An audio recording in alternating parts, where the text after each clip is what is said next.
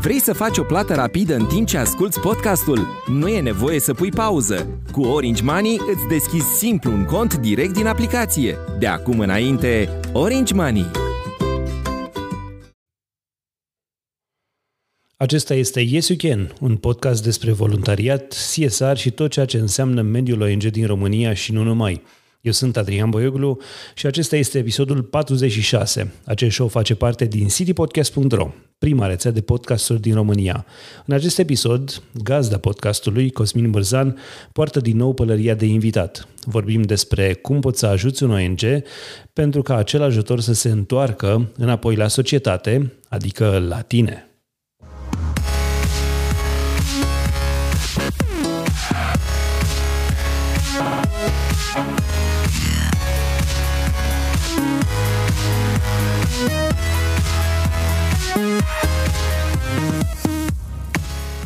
Acest episod este susținut de agenția City Digital și de toți ascultătorii rețelei City Podcast. Bun găsit, um, Cosmin, mă bucur uh, să te aud din nou, de data aceasta față în față, dăm așa puțin din casă, suntem față în față și înregistrăm un nou episod din podcastul Yes You Can. Bine ai revenit! Bine te-am regăsit, Adrian, mulțumesc pentru invitație și da, și mie îmi face plăcere să fiu uh, prezent din nou în uh, acest podcast, fie ca și gazdă sau ca invitat.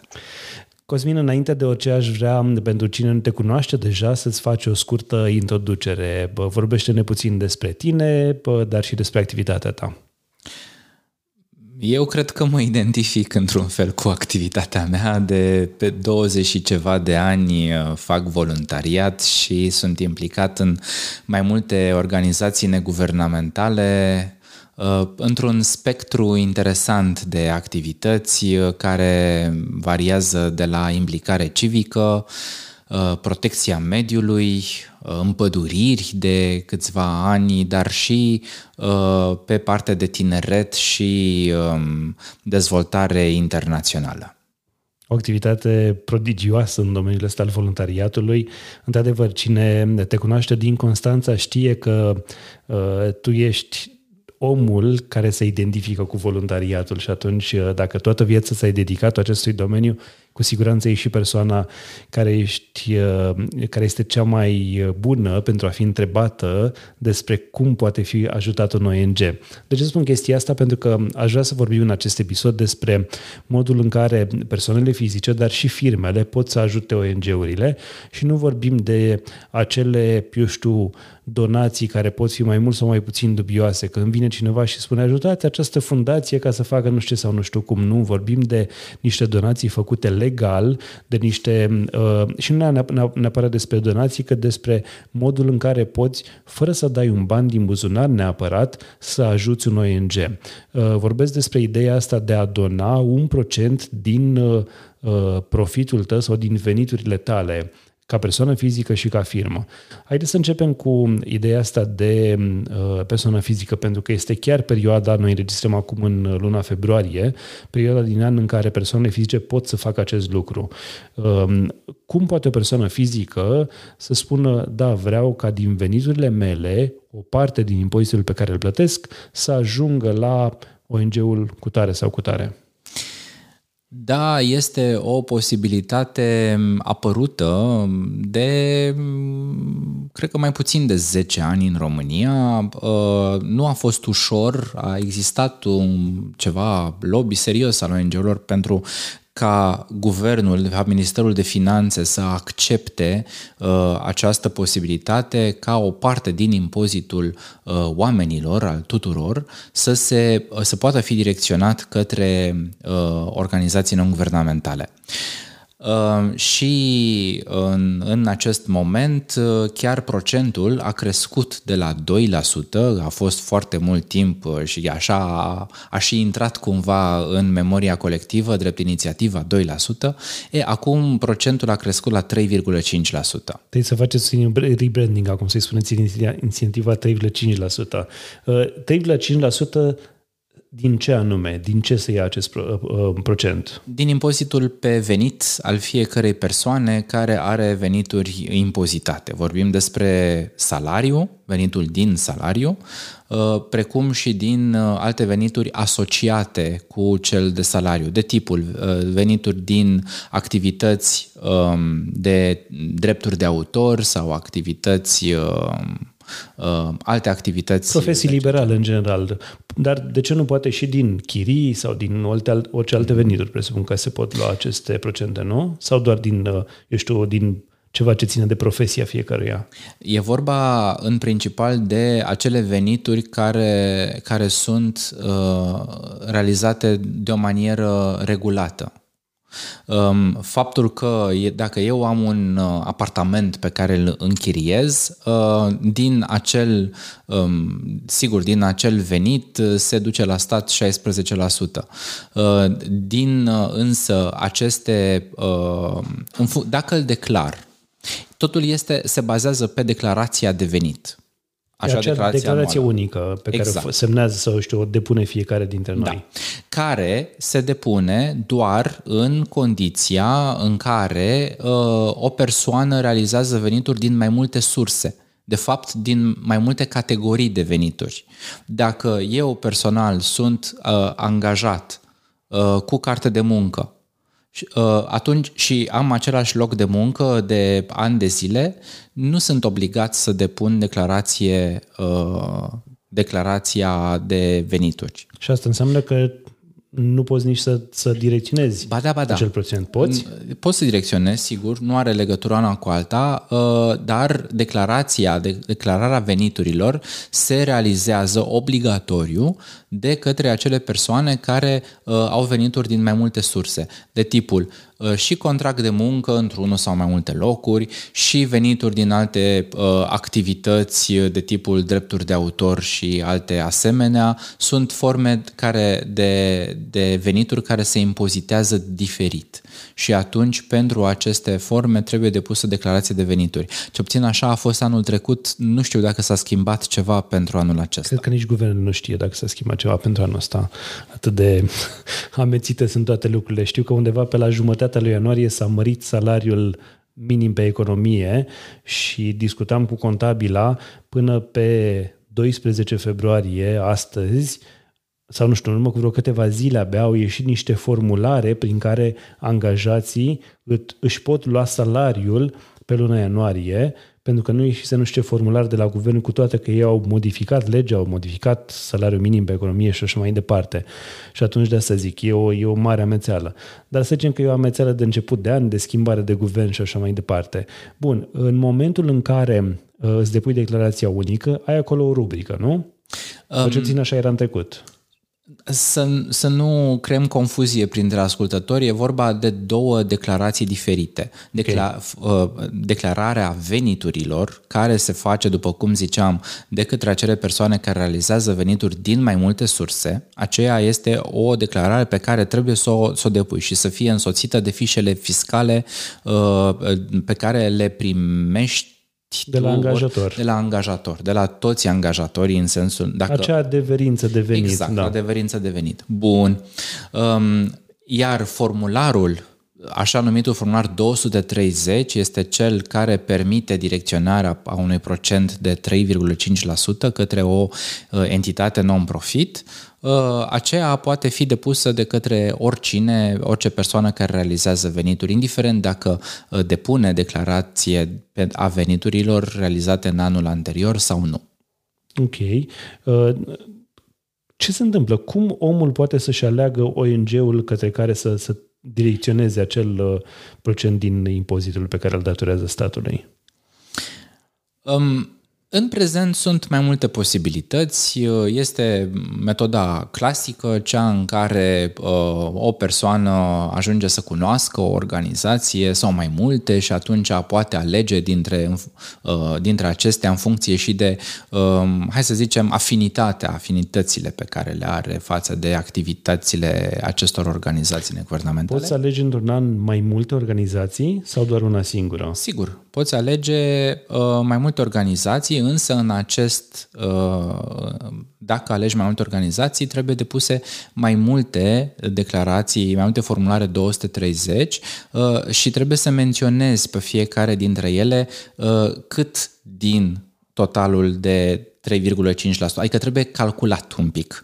Și după ce calculezi și uh, știi ce înseamnă acel 3,5% de fapt, da, care este suma totală, ea trebuie împărțită între ONG-urile pe care le alegi.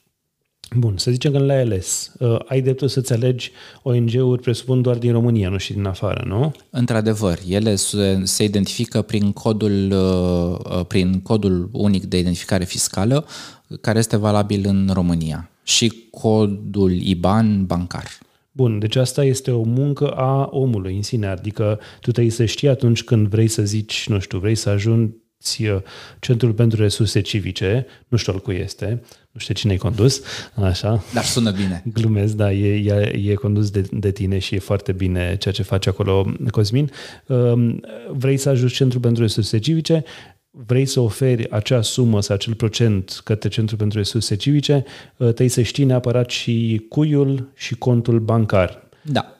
De, dacă vrei să, nu știu, să le faci o surpriză, cu siguranță n-ai de unde să le afli. Sau nu știu, poate le găsești pe net pe undeva. Pe site-ul, în general, organizațiile uh, care își promovează această posibilitate, promovează pe site-ul lor uh, inclusiv um, această uh, acest mecanism și uh, facilitează uh, către oricine uh, să, să poată să depună. Practic, acum este foarte ușor pentru orice organizație să pună pe propriul site formularul precompletat în PDF Uh, precompletat cu datele organizației și tot ce trebuie uh, cel care dorește să, să direcționeze, tot ce trebuie să facă este să descarce de pe site uh, acest formular precompletat, să-l completeze cu datele personale și să îl depună. Se depune până unde acest formular? Uh, se depune, uh, până acum uh, s-a depus în mare parte în format fizic,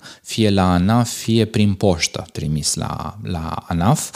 Um, nu știu dacă s-a introdus posibilitatea transmiterii scanate pe e-mail sau trebuie depus în formă olografă. Știu că anul trecut aceste declarații puteau fi depuse și prin acel spațiu privat virtual, adică acel cont uh, tare ciudățel de la NAF sau de la, eu știu, ceva de genul ăsta, unde fiecare dintre noi putea să-și facă acel cont și odată ce l-aveai puteai să primești notificări sau documente sau să trimiți notific- uh, documente acolo prin, prin acel uh, cont de spațiu privat virtual.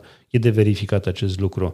Într-adevăr, și eu am primit semnale că uh, nu a existat o interacțiune foarte fericită cu acest spațiu privat virtual. Nu știu cum se întâmplă lucrurile anul acesta. E genul de site unde atunci când trebuie să meargă ceva nu merge. E site făcut de statul român.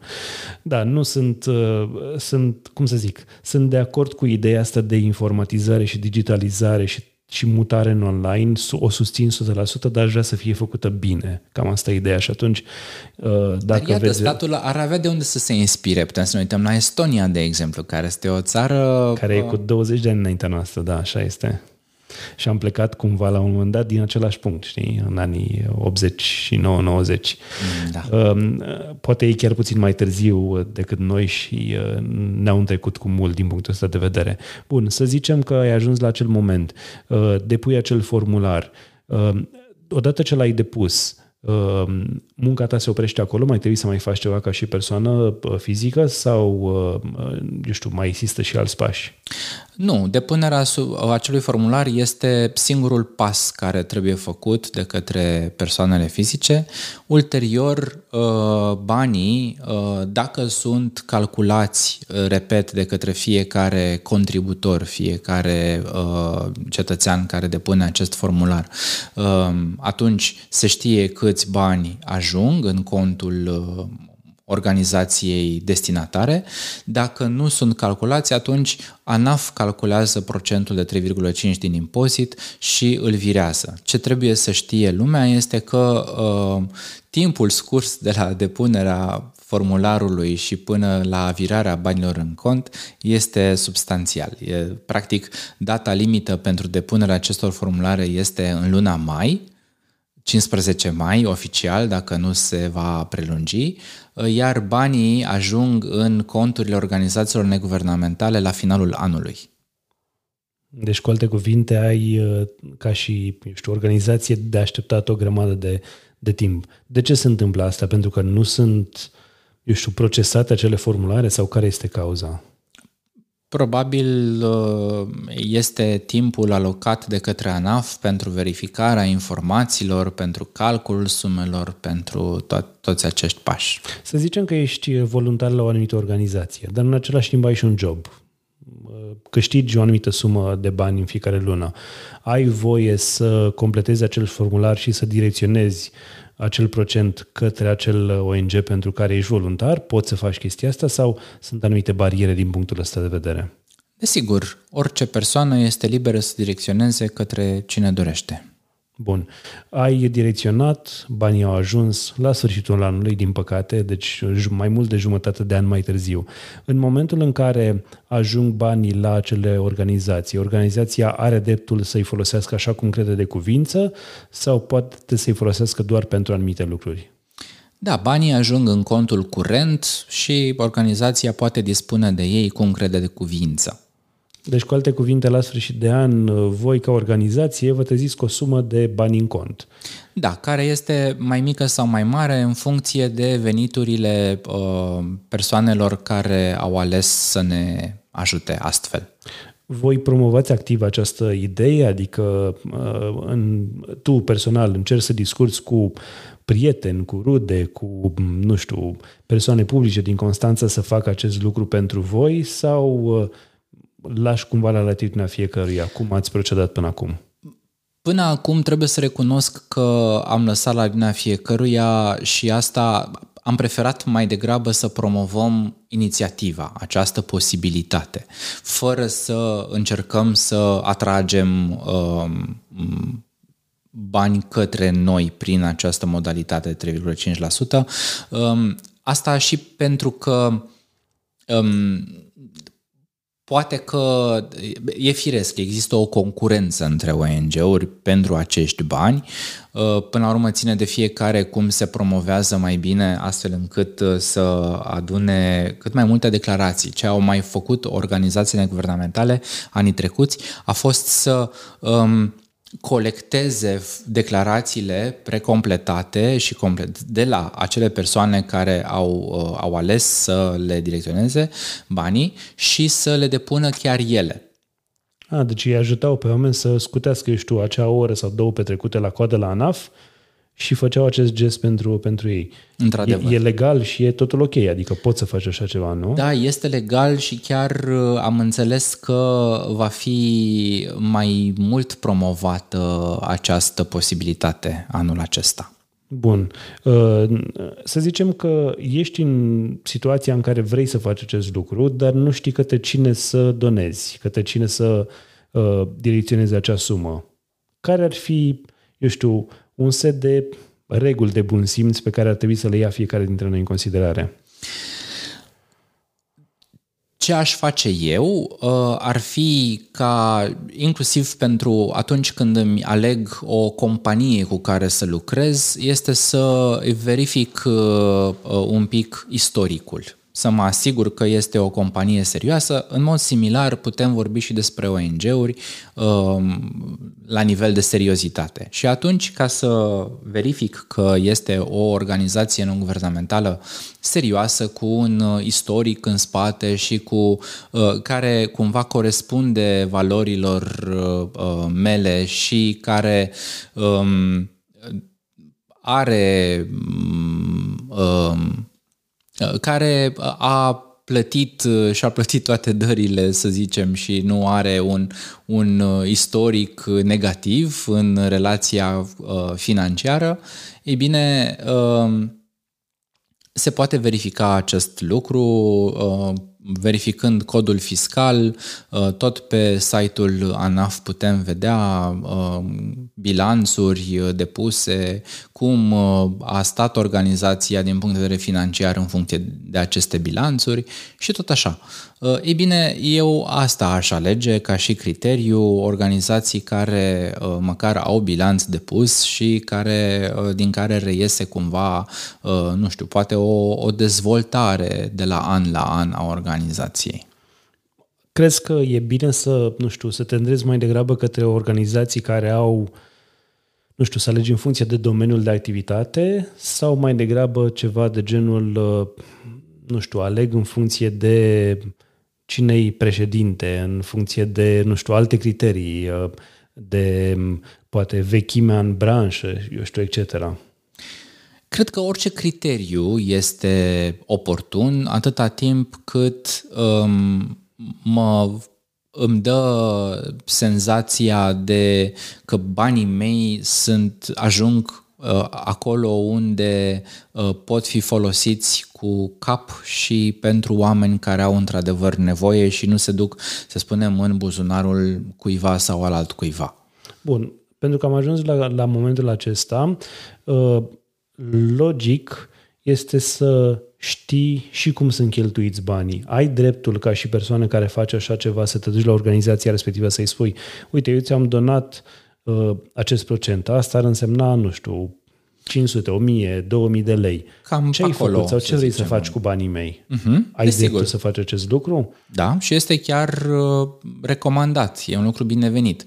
Acum, cele mai multe organizații neguvernamentale care uh, au un site și au o, o responsabilitate și o trasabilitate a banilor, își publică periodic un uh, uh raport anual din care rezultă și activitățile derulate, dar și uh, banii pe care i-au uh, avut și i-au cheltuit, cum i-au cheltuit. Pe deci ce aceste informații sunt Bine, sunt publice în măsura în care organizația le face publice, presupun. Da, nu este organizația nu este obligată să publice, dar uh, este, hai să spunem, este un criteriu de, um, de seriozitate. Am înțeles. Apropo de seriozitate, aș vrea să facem o scurtă pauză și aș vrea să spun despre cine susține acest uh, episod de podcast.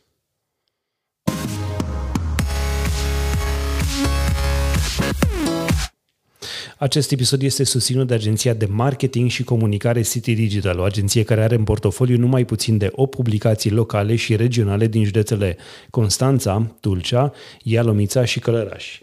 Sute de clienți din România colaborează deja cu agenția City Digital și beneficiază de servicii complete de comunicare, advertoriale, consultanță media, design, copywriting și servicii de web hosting. Poți să intri în contact cu agenția City Digital pe adresa marketing.citydigital.ro. Agenția face parte din trustul media cu același nume, cea mai cunoscută rețea din sud-estul României, care are o echipă de jurnaliști și oameni de marketing cu o experiență de peste 20 de ani. City Digital îți asigură vizibilitate în online și conținut de calitate.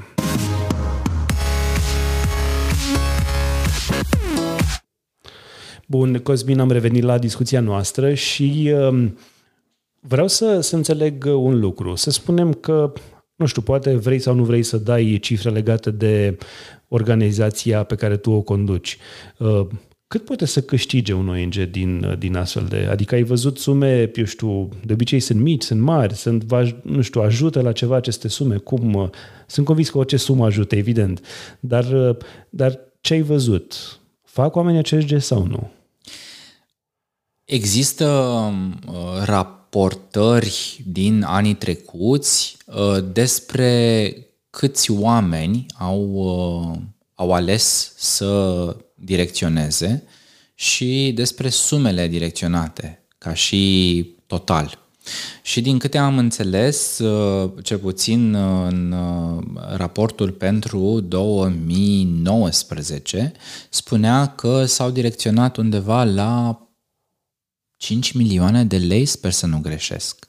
Către toate ONG-urile din România, Da, în presupun. total. Banii direcționați în total, care au ajuns la ONG-uri, au o valoare de aproximativ 5 milioane. Acum eu sunt curios dacă uh, tu sau, eu știu, alți prieteni de din alte ONG-uri chiar au primit acești bani sau au ajuns la cine trebuie, ca să zic așa? Um, acum, uh, din câte știu eu, majoritatea banilor au ajuns la destinație. Dar uh, am înțeles că au mai fost situații în care uh, banii au rămas la ANAF sub uh, pretext, diverse pretexte, precum că nu, nu, nu era foarte lizibil contul bancar sau codul fiscal sau nu știu, alte date și atunci funcționarul nu a știut cui să-i trimită, deci i-a păstrat. Adică a păstrat, mă rog, la stat. Am înțeles. Bun, ă, să zicem că banii ajung și, nu știu, sunt direcționați către cine trebuie. Ce poate să facă un ONG cu acești bani? Nu știu, ce ai făcut tu sau prieteni ai tăi din alte ONG-uri, ce au făcut cu acești bani? Și au plătit, eu știu, chirii, au plătit, ă, eu știu, ă, i-au folosit pentru anumite acțiuni. Ai putea să-mi dai, eu știu, câteva exemple eventual de, de bani folosiți cu cap, cum ai zis tu mai devreme? Da, am uh, cunoscut, uh, cunosc de fapt organizații neguvernamentale care uh, cu inclusiv cu banii aceștia, au organizat tabere pentru uh, copii uh, vulnerabili, copii care provin din, uh, din familii în situații de vulnerabilitate din mediul rural. De asemenea, uh, am uh, Cunosc organizații care uh, militează pentru protecția mediului și au organizat uh, acțiuni de, um, de informare și de conștientizare asupra problemelor de mediu. Um, noi, de exemplu, am uh, susținut activitățile de um, monitorizare a alegerilor cu observatori independenți cu o parte din uh, banii pe care i-am primit. Spun o parte pentru că uh, nu cunosc vreo organizație care să fi primit suficient de mulți bani care să ajungă să facă doar cu ei o acțiune cap-coadă. Adică sumele de obicei sunt destul de micuțe, mă gândesc. Da, um, acum depinde și de veniturile pe care le realizează persoanele care direcționează. Doar, iar din câte știu eu, cel puțin în Constanța, uh, sumele primite de organizații neguvernamentale în acest fel uh, nu au fost mai mari de um, 5.000 de lei e posibil să, să greșesc, dar parcă așa rețin. 5.000 de lei per organizație sau în total? 5.000 de lei a fost suma maximă primită de, organiza- de o organizație în acest fel. Am înțeles. Într-un an. E un bun cadou de Crăciun, mă gândesc. Este un bun cadou de Crăciun uh, uh, în măsura în care nu ai uh, multe costuri de, de regie, costuri administrative, cum ziceai la mai devreme, de chirie sau utilități sau alte astfel de Da, un ONG poate are nevoie și de un spațiu, are nevoie să găzduiască, eu știu, măcar recuzita pentru diverse acțiuni și așa mai departe toate chestiile astea. Bun, uh, am zis că discutăm despre persoanele fizice, dar și firmele pot să facă același lucru. Și atunci aș vrea să te întreb care este procedura la firme. E ceva diferit sau e, nu știu, oarecum asemănător? Da, este o diferență substanțială. Firmele pot direcționa până la 20% din impozitul pe profit. Pe profit, nu pe venit. Pe profit, nu okay. pe venit, da. Um, și asta într-un an de zile. Practic, 20% din impozitul pe profit este procentul maxim care este deductibil din impozitul uh, reținut de către statul român.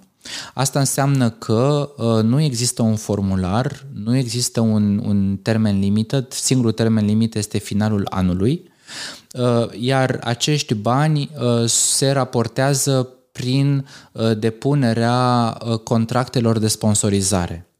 Deci, practic, o companie poate încheia contracte de sponsorizare cu uh, organizații non-profit, uh, iar valoarea acestor contracte de sponsorizare uh, poate totaliza, pentru a fi deductibilă uh, în, în integralitate, uh, poate totaliza până la 20% din impozitul pe profit. Ce mi se pare ciudat este faptul că, uite, eu am un SRL, nu plătesc impozit pe profit, plătesc impozit pe venit.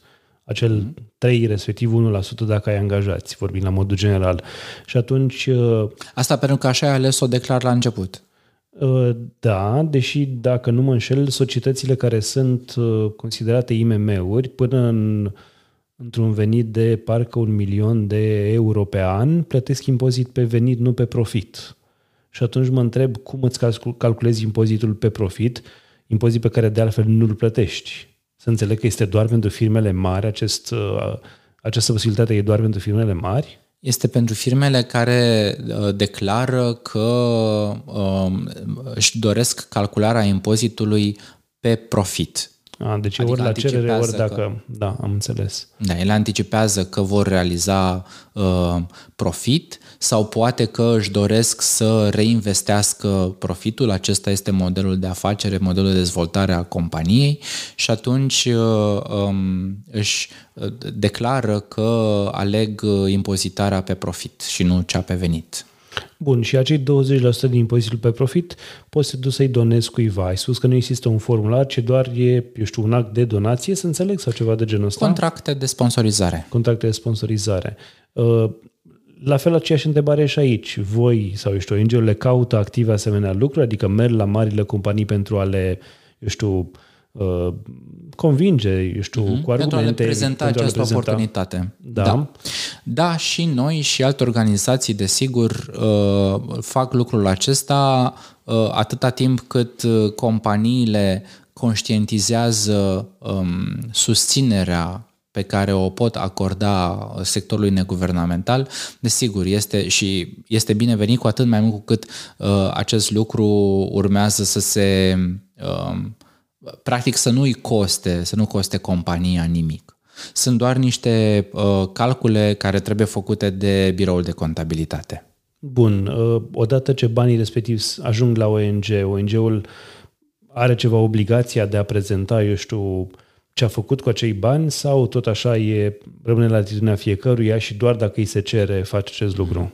De cele mai multe ori uh, există niște clauze în contractul de sponsorizare prin care uh, sponsorul poate solicita benefici, organizației beneficiare să îi prezinte un raport despre cum au fost cheltuiți uh, banii. Să zicem că ajunge în acea situație în ce ar trebui să constea un astfel de raport? Sau, eu știu, ce ar trebui să ceară compania respectivă? Uh, există niște reguli clare de ce poți să ceri și ce să nu ceri? Sau, nu știu, pur și simplu zici, da, i-am folosit banii ăștia, nu știu, suma asta pentru chirie, suma asta pentru a ne plăti, eu știu, angajatul permanent care este, nu știu, uh-huh. paznicul sediului sau ceva de genul ăsta uh, și restul i-am folosit pentru acțiunea cu tare și cu tare și cu tare sau chestia în asta. Eu cred că este undeva uh, de bun simț uh, și ține de relația dintre um, companie și ONG uh, să existe un astfel de raport, iar raportul, într-adevăr, prezintă succint poate o parte sa de activitate, ce a făcut efectiv organizația, ce activități a derulat de acei bani uh, și uh, cât și un raport financiar uh, defalcat pe categorii bugetare. Ești obligat să menționezi că, eu știu, acțiunea respectivă sau ONG-ul este finanțat, ajutat, eu știu, de către firma cu tare? Nu, dar din moment ce primesc niște bani de la, ca și ONG. de la o obligație companie, morală. Este o obligație morală, iar eu o văd și pe o formă de mândrie. Dar ar trebui să, să spunem că de când cu problemele serioase de mediu apărute, sau hai să zicem, apărute pe tapet, pe tapetul public în România de prin 2013, au existat ONG-uri și există ONG-uri care au aveau încă de dinainte de acel moment o așa numită listă neagră. Listă neagră Adică nu vrei să primești bani de la compania X sau Y pentru exact. că e o exact. companie, eu știu, rău famată sau care a avut uh, Într-adevăr. Știu, probleme. Am înțeles. Da. Și există uh, astfel de liste negre uh, pe, pe care ONG-urile, în special, hai să zicem, cele care sunt militante într-un anumit domeniu, uh, le folosesc și chiar le publică pe site. Își poate permite un ONG mic care poate abia supraviețuiește, dar care e, eu știu, e plin de voluntari inimoși și așa mai departe, să refuze o donație? Dacă acea donație contravine valorilor promovate de către o organizație, da, cred că își poate permite. Știi astfel de cazuri? Știu astfel de cazuri, da. Știu astfel de cazuri de organizații care au preferat să abia să supraviețuiască decât să fie, să primească niște bani pe care le-au, i-au considerat uh, mânjiți. Da, interesant. Și partea asta morală poate te face să crești cumva în ochii altcuiva. Bine, acum nu știu dacă vrei să o faci neapărat publică sau să te bați cu pumnul în piept că uite am refuzat de la firma cu tare și cu tare, numai în speranța că poate vin bani din altă parte, cu alte cuvinte, știi? Nu știu dacă e neapărat uh, etic până la urmă să faci chestia asta, depinde de atitudinea fiecăruia până la, până la urmă. Uh, te rog. Îmi amintesc uh, de uh, perioada, um, hai să zicem, 2000 2005-2006, când uh, era una, unul din valurile de promovare, nu știu dacă ți amintești, au fost așa niște valuri periodice de promovare ale uh, inițiativei uh, de minerit, de extragere a, a minerelor de aur din munții Apuseni pe bază de cianuri. Și uh, așa, acea companie Uh, a promovat și a avut campanii foarte agresive și publicitare și în media și media cumpărată, inclusiv uh, organizații neguvernamentale. Ba chiar îmi amintesc că, deși exista Um, în uh, localitatea, în Roșia Montană, exista un festival, festivalul Fun Fest, făcut, organizat de organizațiile neguvernamentale uh, care se opuneau proiectului uh, de aurifer din munții Apuseni pe bază de cianuri. Se opuneau așadar și mai multe organizații au, au creat acel festival Um, și care căpătase vizibilitate și avea public, uh, avea notorietate deja de mai mulți ani, uh, compania uh, a creat propriul festival um, sub pretextul că ei sunt adevărații îndreptățiți să creeze un festival acolo, nu organizații care oricum sunt venetice și nu prea au legătură cu comunitatea de acolo.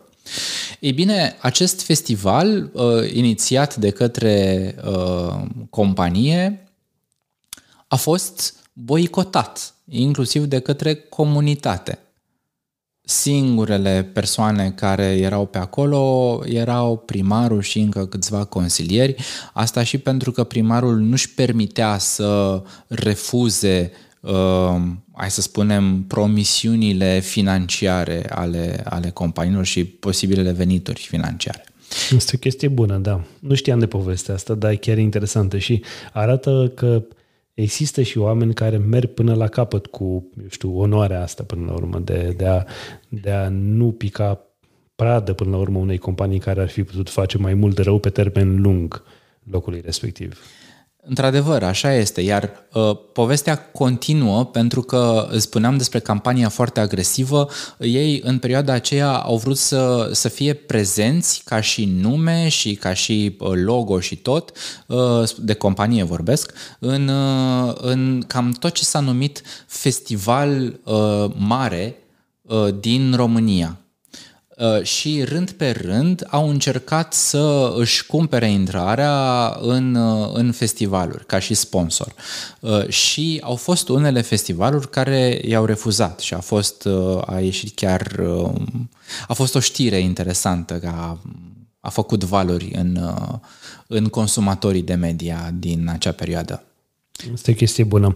Bun, ne apropiem de final, dar n-aș vrea să terminăm acest subiect înainte să discutăm despre, despre un anumit aspect, voluntarii sunt muncitori, își fac treaba, sunt, eu știu, pregătiți să, inclusiv să se lupte cu mari companii și așa mai departe. Dar poate nu au pregătirea necesară, poate nu au, eu știu, oamenii de marketing necesar pentru pentru a-și face o bună campanie? Care ar fi sfaturile tale pentru ONG-uri în această perioadă și, de ce nu, pe tot parcursul anului, pentru a convinge persoanele fizice sau firmele să doneze uh, pentru a beneficia de acele fonduri? Cred că cea mai bună carte de vizită a unei organizații neguvernamentale este activitatea sa și felul în care se prezintă, uh, inclusiv în, la, nu știu, la o discuție, la o ședință, la o conferință și cu autoritățile și cu, um, și cu beneficiarii lor. Iar uh, um, ce aș face eu ar fi, pe de o parte, să um, încerc să coagulez Uh, sectorul neguvernamental. A fost o vreme în când organizațiile neguvernamentale știau foarte bine să lucreze în echipă. Uh, acea perioadă, din punctul meu de vedere, a trecut deocamdată, dar putem reveni la ea și putem reînvăța să lucrăm în echipă. Și să înțelegem că, um, deși pare că suntem concurenți pentru uh, același buget, practic, aceiași bănuți, Um, de fapt, împreună putem valoriza mai bine și putem uh, atrage inclusiv încrederea cetățenilor mai bine decât uh, independent și uh, părând că ne ciondănim, de fapt încercând să aducem cât mai mulți bănuți în, în pușculița proprie. Bine, dar știi cum e, dacă ai un ONG de mediu unul de, nu știu, care ajută copiii și un altul care se ocupă de partea de, uh, nu știu, sănătatea delfinilor, să zicem, nu știu, de un exemplu pur și simplu random, poate nu ai un om de marketing sau un om care știe să facă treaba asta în niciunul dintre acele ONG-uri și atunci, uh, da, toate au o carte de vizită foarte frumoasă, au ce prezenta, dar poate n-au oamenii potriviți pentru asta. Și atunci, nu știu, mă gândesc că există, din ce ai observat tu, există Uh, nu știu, rezultate care vin mai bine și mai repede printr-un site, poate, prin flyere, printr-o campanie publică, de, știu, de conferință de presă. Care crezi că ar fi cea mai bună metodă de a atrage astfel de finanțări? Există acum uh, mai multe site-uri care uh, adună inițiativele organizațiilor neguvernamentale um, și care fac, pot să facă inclusiv fundraising pe, prin aceste site-uri, aceste platforme. Poți să ne dai un exemplu dacă vrei. Um, Uite, chiar un sistem de plăți online, Pago este numele lui, um, a creat o posibilitate uh, pentru ca oamenii să poată uh, direcționa uh, bani chiar și periodic pentru anumite cauze care, cu care rezonează. Um, acest... Știu că și în Revolut poți să faci asta. Și am auzit și de Revolut uh, ca, uh, care are această posibilitate, nu am testat-o. Um, apoi um, mai sunt uh, așa numitele fundații comunitare, care există în România, este o rețea de fundații comunitare. Ei bine, aceste fundații comunitare um, fac fundraising activ de la companii mari, de la corporații, mari, uh, cu care derulează niște programe uh, comunitare uh, care sunt adaptate în funcție de locul unde activează și care se duc pe probleme sociale, pe asistență pentru copii, pe educație, pe mediu.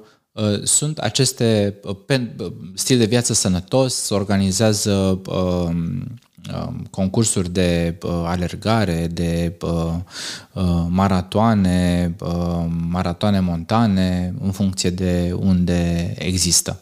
Um, concurs maraton de not um, este în București. Ei bine, acești bani, aceste fonduri ajung la organizații, au inclusiv linii de finanțare pentru organizații mici acesta este foarte important. Este unul dintre, ca organizație mică, nu ai multe opțiuni de unde poți atrage bani, iar aceste uh, fonduri puse la dispoziție, vorbim de fonduri de până în 5.000 de euro, este de către organiz- fundații comunitare, este un punct bun de pornire atunci când ești o organizație mică, fără un istoric în spate. Înțeles. E de, e de luat în calcul. Uh, ne apropiem de final, așa că aș vrea să te întreb unde te găsește lumea, cei care ne-au ascultat și vor să intre în contact cu tine pentru a afla mai multe informații despre toate aceste lucruri, dar și despre tine și despre Centrul pentru Resurse Civice. Eu sunt de găsit uh, pe Facebook, Cosmin Bârzan, uh, de asemenea pe, tot pe Facebook Centrul pentru Resurse Civice și pe site-ul nostru resursecivice.ro pe o adresă de mail cosmin.bârzan.gmail.com uh, și pe LinkedIn mai funcționez din când în când. Cosmin, îți mulțumesc mult pentru prezența în emisiune, în podcast, ca să nu zicem emisiune, uh, pentru că lumea deja a început să se obișnuiască cu ideea asta de podcasturi și iată că și uh, Yes You Can se apropie de episodul 50. Mai avem câteva episoade până acolo și uh, abia aștept să, să ajungem să sărbătorim episodul 50. Acesta a fost episodul 46 din Yes You Can. Intră pe yesyoucan.citypodcast.ro pentru informații și linkuri legate de el. Dacă ai întrebări pentru invitatul meu, pentru Cosmin, sau sugestii sugestii pentru acest show, poți să ne scrii pe contactarond citypodcast.ro. Pe noi ne găsești pe citypodcast.ro, uh, dar suntem și pe Facebook, la facebook.com slash citypodcast. Yes You Can face parte din prima rețea de podcasturi din România. Poți să asculti și celelalte show ale noastre pe site, în aplicația ta de podcasturi preferată sau direct în iTunes.